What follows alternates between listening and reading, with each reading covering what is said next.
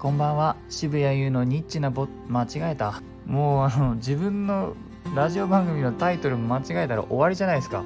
えーとはいこれはですね、あの脚本家映画監督の渋谷優が学んでいるニッチなことを一人ぼっちでお届けする、あなたの隙間時間を埋める番組です。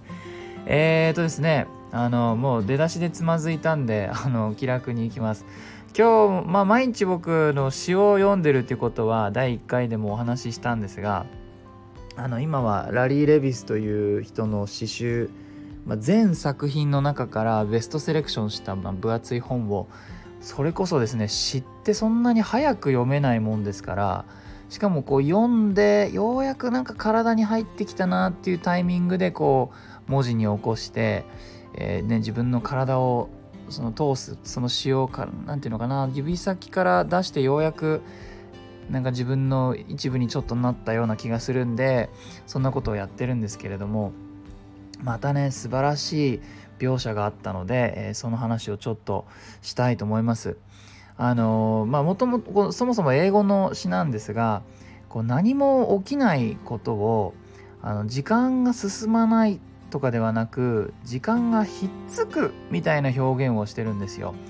えっとね Nothing happens at all. It is as if time itself sticks、えー、っていう風に書いてあって、ひっつくかと、あの時間を擬人化し始めてて、そういう言葉を使うわけですよね。でまああの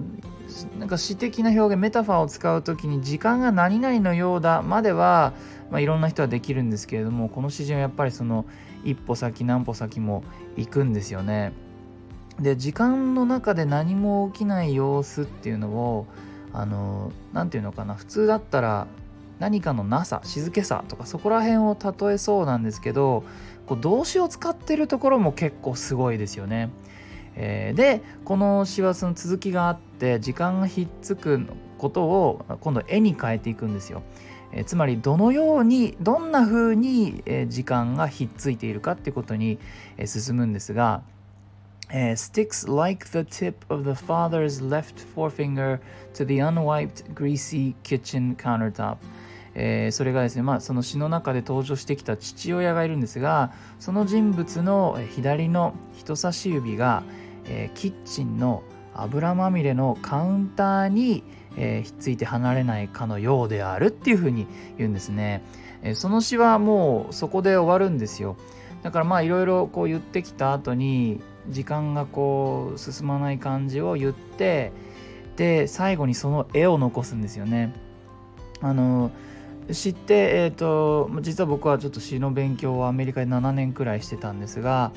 えあのよくね、勉強する前はなんか綺麗な言葉を並べるってことなのかなみたいな風に思ってたし、実際おそらくそう思ってる人たちが世の中の、まあ、ななわりぐらいは少なく見積もっても多分知ってそういうことだよねと思ってる人多いと思うんですけど、実は全然違うんですよね。あの言葉にならないことをなんとか言葉にしようとするのが詩なので、綺麗じゃない表現とかもたくさんあって、まあ、むしろ僕なんかはね、ずっとやってるとそっちの方が面白く感じてしまうことも多いです。すごく衝撃を受けたのは、もうね誰が書いたのかちょっともう覚えてないんですけども、あの殺人鬼の有名な殺人鬼のその人がの気持ちになったつもりで書いた詩とかね、そんなのも世の中にはあるんですよ。えー、はい、えー、今日はこんなとこですかね。えー、もしよかったらいいねと思ったら、えー、ハッシュタグ日ぼちで広めてくれると嬉しいです。ではでは、渋谷優でした。